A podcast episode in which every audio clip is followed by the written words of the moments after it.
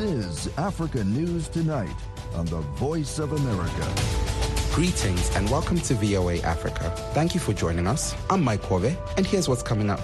They made them kneel. They had dug a big ditch. They made them put their hands on their heads. Then they killed them in front of everyone, even in front of our children. That was a man who is among witnesses who have been brought in to testify about a massacre in the Burkina Faso village of Mora, allegedly by the military and Russian mercenaries. All this and more coming up on African News Tonight. In our top story of the day, Amnesty International and Human Rights Watch say forces from Ethiopia's Amhara region may have committed war crimes in the neighboring Tigray region. In a new report, the rights groups say hundreds of thousands of civilians in western Tigray have been forced from their homes with threats, sexual violence, denial of aid, and unlawful killings. Mohammed Yusuf reports from VOA's African News Center in Nairobi, Kenya. Western Tigray has been a point of contention between the ethnic Amhara and Tigray communities for decades. The Amhara say the region was taken away from them by the Tigray led government, which ruled Ethiopia for nearly 30 years. Hostilities erupted in the area early last year, soon after the start of the war between Ethiopia's federal government and the Tigray People's Liberation Front. Amnesty International's Horn of Africa researcher Fiseha Tekle says forces from the Amhara region, aided by the government troops, seized control over western Tigray and began a campaign of ethnic cleansing. The forces controlling the area, western Tigray zone, have committed abuses that might amount to crimes against humanity and war crimes. During the early phases of the conflict, uh, there was shelling, mass killing, destruction of property during the early days. But after controlling the area, the uh, Amhara administration and the Amhara special force uh, and militia uh, administering the area forcefully displaced the Tigrayan residents. The joint report by Amnesty International and Human Rights Watch titled We Will Erase You from This Land documented how regional forces, militia groups, and Ethiopian government forces took part in attacks on and the killing of ethnic Tigrayans. Researchers spoke to 400 people, most of whom were directly affected by the Tigray conflict, which began in November 2020. Laetitia Bader heads the Horn of Africa operation at Human Rights Watch. She says the abuses have been going on for a long time unabated. This is an area where the Ethiopian government is in control of distributing assistance. And what we found was that Tigrayan communities were being denied what assistance was going in. So, this after weeks of looting of their property, especially in the early phases of the conflict, which is where we really documented the war crimes, including by the federal government forces against the population there. This is weeks and, and months of ongoing repression and fear on this population. Bader says the government, regional and international partners need to protect communities living in the region. We also call for all those who are arbitrarily detained in horrific conditions to be released. But obviously, Western Tigray is, is, is and will remain could remain for many months, even years, a contested area. And so, what we are calling on is that or as part of any negotiated settlement between warring parties, we see the deployment of an AU led but international peacekeeping force, which has a very strong protection of civilian mandate. Aid agencies have struggled to gain access to millions in need of humanitarian assistance in the Tigray region due to government and militia restrictions. Two weeks ago, the Ethiopian government and the rebel Tigray People's Liberation Front declared a truce to allow aid to get through. Operations head for the International Committee of the Red Cross, Dominik Stillhart, says his organization has gained access to the region but says more supplies are needed. We have managed over the weekend uh, for the first time in many months to bring a convoy with 200 metric tons of uh, humanitarian assistance by road into uh, Tigray with food, with especially medical uh, supplies, but also non-food items. And our teams on the ground are currently in the process of distributing these items as quickly as possible to hospitals, to health centers, but also to places of detention uh, where uh, there is a very serious uh, food security situation. Neither the Ethiopian government nor the Amhara region government have responded to the new human rights report. In the past, the Ethiopian government and Amhara regional forces have denied allegations of human rights violations in Tigray and accused the Tigray rebel group of committing abuses. Mohamed Yusuf for VOA News, Nairobi. Former Burkina Faso President Blaise Compaore has been convicted in absentia for complicity in the murder of his predecessor, Thomas Sankara, in 1987 and for undermining state security. He was sentenced to life in prison. Compaore went on to rule for 27 years before being ousted in another coup in 2014. He reportedly has been living in exile in Ivory Coast since he was toppled from power in 2014. Compaore's right-hand man, Gilbert Diendéré, and former spy chief Atusma Hyacinthe Kafando were also given life sentences by the Special Military Tribunal hearing the case. Diendéré is already serving a prison sentence for an attempted coup in 2015, and Kafando is at large. Eight other people were found guilty of a range of charges, and three were found not guilty. Sankara, a charismatic Marxist leader and former fighter pilot, has had an lasting impact on the country, nationalizing state enterprises, rolling out mass vaccinations against polio,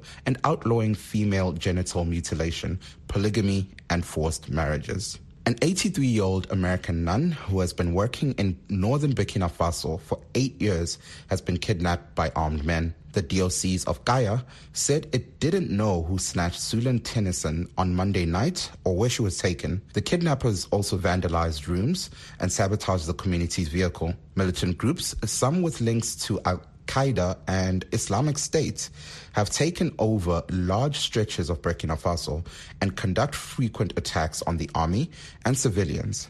Their campaign has claimed some 2,000 lives and displaced some 1.8 million people. While much of the world remains focused on the war in Ukraine, more than one in four people in Africa, some 346 million, are facing a severe food security crisis, with millions of families skipping meals every day. The reason can be partially traced to rising food and fuel costs after Russia's invasion of Ukraine. But ICRC spokesperson Abdi Karim Mohammed in Nairobi tells VOA's Carol Van Dam many other factors have contributed to the alarming hunger situation. There is the issue of the conflict that is cutting across the continent, which uh, displaces people and causes other contributes to the food security. There's the issue of uh, displacements. There's the issue of climatic shocks like the droughts we have in Somalia, the harsh conditions we have in the Sahel. But now also what we are noticing as the ICRC is that there is this uh, hike in fuel and uh, food prices as a result of the conflict, and wheat is particularly a big export for Russia and the Ukraine comes through Egypt to parts like Ethiopia, and yes, so they'll feel the trouble for that. Are people actually dying from hunger in Africa right now? Actually, this number is not uh, new, and that's why we are trying to draw attention to this issue because once you're told one in four people, yes, one in four people who face severe food insecurity. Now, what does severe food insecurity mean? It means that these people are likely to run out of food, they're likely to experience hunger, and at the extreme have gone days without food. So basically, their health and their well-being is being compromised. And does the severe food crisis that we're talking about include people who are starving to death? Yes, it does. It does include them, and uh, the situation is really bad. And you can see, like in places like Somalia, there's people have lost their ways to their livelihoods. We're talking animals, farms are empty, so they just go and are displaced close to. They move close to the towns where they can receive humanitarian aid. Right now, as the ICRC, you can see three almost uh, the bulk of our work is life saving. It means give these people money where there are markets or give them food so that they can feed their families. Aside from Somalia, which countries are the hardest hit? Ethiopia is up there. Kenya is also suffering from the drought effects. Burkina Faso has seen an unprecedented rise in displacements in the last couple of months. We have Nigeria, which is also affected. We have Mauritania. So it's from West Africa, that's the Sahel region. We have the Central Africa and we have the East Africa and the Horn. You mentioned the other factors besides the war in, in Ukraine, like flooding and drought. What are some of the other reasons that the severe food crisis is happening now? One of the key concern, especially for us as the ICRC, because we work in places where we see a lot of conflict happening. It's access. So I'll give you an example. Like if fighting breaks out, you have people who are under different uh, under con- areas that are controlled by different um, groups or authorities, and we can't get to them and support them. So they tend to just be displaced and come to town. So this is an, a big issue. On Saturday, we had uh, we had we received some good news that we were able to take our first uh, aid convoy to Tigray. So we were able to take like a number of trucks there with over 200 tons of food and medical supplies. So you've had those access challenges now for over a year in the Tigray regions. What are some of the other places where they're they're hard to reach? People who are the most vulnerable. Somalia is one of them. Uh, access is always an always a challenge because there are some areas that are people are just cut off from uh, humanitarian aid at all. And this is not only food; it also touches on health. What needs to happen to scale up the efforts to fight the food crisis? We've seen that the needs are overwhelming. So initially, we had we were planning to target like 6.5 million people to address the crisis. So this is food, cash, and livelihood support.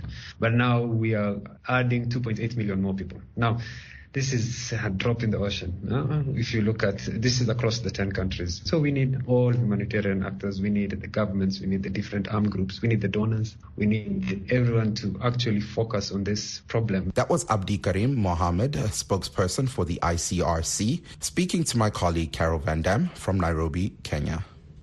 Human Rights Watch and Mali's National Commission on Human Rights have called for an independent investigation into an alleged massacre of hundreds of civilians by government troops and suspected Russian mercenaries. After reports surfaced of the killings last month in the central village of Mora, Mali's military government said their forces there had killed 203 terrorists. But witness accounts contradict the official version of those killed and offer some of the clearest evidence that Mali's military is working with Russian mercenaries, despite the military's denial. VOA has this report from the Malian capital. On a rooftop in Bamako Tuesday evening, a group of around 15 men sat together and spoke Fulani in hushed tones. They arrived that afternoon from the village of Mora in central Mali, where reports of killings by the Malian army and Russian mercenaries have been circulating since last week. They say they are here in Bamako to testify for a human rights organization. In the sparsely furnished living room in the house below, one man described how the killings began. He says helicopters arrived on the morning of Sunday, March 27th, and began shooting indiscriminately. He says white soldiers who spoke neither French nor English descended from the helicopters on the edge of town with a smaller number of Malian army soldiers and began sorting men into groups. For five days, town residents and those who were visiting for market day were seated on the ground, under guard by the Malian and foreign soldiers, while witnesses say summary executions were carried out. Most residents of Mora and the surrounding villages are ethnic Fulani, a traditionally pastoralist ethnic group spread across West Africa, who have long accused the Malian army of unfairly targeting them during anti terrorism operations. It is Wuli en Bambara. Wuli, on sait que quand ça veut dire, ça veut dire que lève-toi. He says, They told us Wuli in Bambara. Wuli, we know that means get up. They chose another one. Hey, Wuli, get up. They made maybe 12, 15 people stand up. They made them get in a line. They brought them barely 100 meters away. They made them kneel. They had dug a big ditch. They made them put their hands on their heads. Then they killed them in front of everyone, even in front of our children, he says. Many governments have accused Mali's military government of working with mercenaries from the Wagner Group, a private Russian military company with alleged links to the government of Russian President Vladimir Putin. The Malian government denies the accusations, saying it only works with official Russian trainers. Both the Russian embassy in Bamako and President Putin have denied an official Russian military presence in Mali, although Putin said during a recent press conference that Mali has the right to work with private Russian military contractors. Human Rights Watch published a report on the events in Mora on Tuesday, including reports of more than 200 men killed. From Washington, Corinne Dufka, West Africa director at the organization, says Human Rights Watch spoke with 19 witnesses who were present in Mora during the five day operation if people are killed in this manner, summarily executed, um, be they suspects or civilians, it's against Malian law, international law, and on a practical level, it serves to fill the ranks of, of the violent non state actors. Within Mali, the National Commission on Human Rights, or CNDH, a governmental agency, has also called for an investigation of events in Mora. Aguibou Bouaré, the president of the commission, says it's important that an independent and credible investigation be conducted, as many times probes into state actions take place without results. He says that although the CNDH does not yet have formal proof of a Wagner presence in Mali, they are opposed to such military collaborations. Nous savons que ce sont des structures qui ne respectent pas les droits de l'homme. Bouaré says, We know that these are organizations that do not respect human rights. This is why we really fear interventions by these types of private military enterprises. The Malian army released a statement last week saying it killed 203 terrorists in an air and land operation in Mora. Another statement released Tuesday said the army had been the object of unfounded allegations of abuses against the civilian population. A Malian army spokesman reached by phone declined to comment. Last month, Radio France International and France 24 were taken off the air in Mali after RFI reported on alleged human rights abuses by the army near Diabaly, Mali, also against the Fulani population. VOA News, Bamako, Mali. Medical aid group Doctors Without Borders, known by its French abbreviation MSF, has suspended its work in Cameroon's troubled southwest region. The group is protesting a lack of progress towards the release of four MSF staff members arrested three months ago. Authorities accuse the staffers of cooperating with regional separatists, something that MSF denies. Moki Edwin Kindzeka reports from Yaoundé. Doctors Without Borders, MSF, says it is suspending its humanitarian activities in Cameroon's troubled southwest region three months after the detention of four of its staff members by the Central African States military. Gisa Gole is MSF's highest ranking officer in the region. He says there has yet to be significant progress in MSF efforts to have its staff members released. We have been trying to communicate with the government to understand what we have been doing wrong according to them, following the statement or the press release by the Ministry of Defense accusing MSF of supporting terrorists. We were looking for conversation with the government authorities to understand what they think we have been doing not correctly and to solve the issue, trying to get our people as fast as possible out of prison. Callers speaking to VOA by a messaging app said MSF has been giving psychological and financial support to the worried families of the arrested workers. On December 27, 2021, MSF reported that two of its workers were arrested by Cameroon government troops. MSF said the military stopped an ambulance in which its workers were transporting a patient with gunshot wounds in the southwest region town of Ngute. On January 2, two other MSF staff members were arrested in an undisclosed southwestern town. The military accused the workers of complicity with separatists who are fighting to carve out an independent English speaking state from French speaking majority Cameroon. The military said the staffers aided and transported separatist fighters in the medical aid group's ambulances. MSF denies the accusation and says its only goal is to save lives irrespective of whose life it is. The four MSF workers remain in pre trial detention. Fabrice Lena is Cameroon coordinator for the international rights group Prison Watch.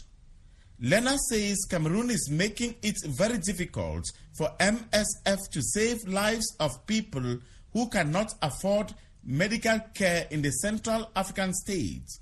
Doctors Without Borders have every right at this point, with the degree of pressure, repression on them to suspend its activities in Cameroon after following due procedure of humanitarian assistance to someone that have a bullet wound. Its staff are arrested, locked up. What do you expect them to do? The state is not functioning with respect to the laws it has rectified. And at this point, it is a call for concern. Last June, Cameroon's government banned MSF from operating in the northwest region, where it also accused the group of being too close to Anglophone separatists. The group denies the allegation. Doctors Without Borders says over 1.4 million people in Cameroon's restive western regions need humanitarian support.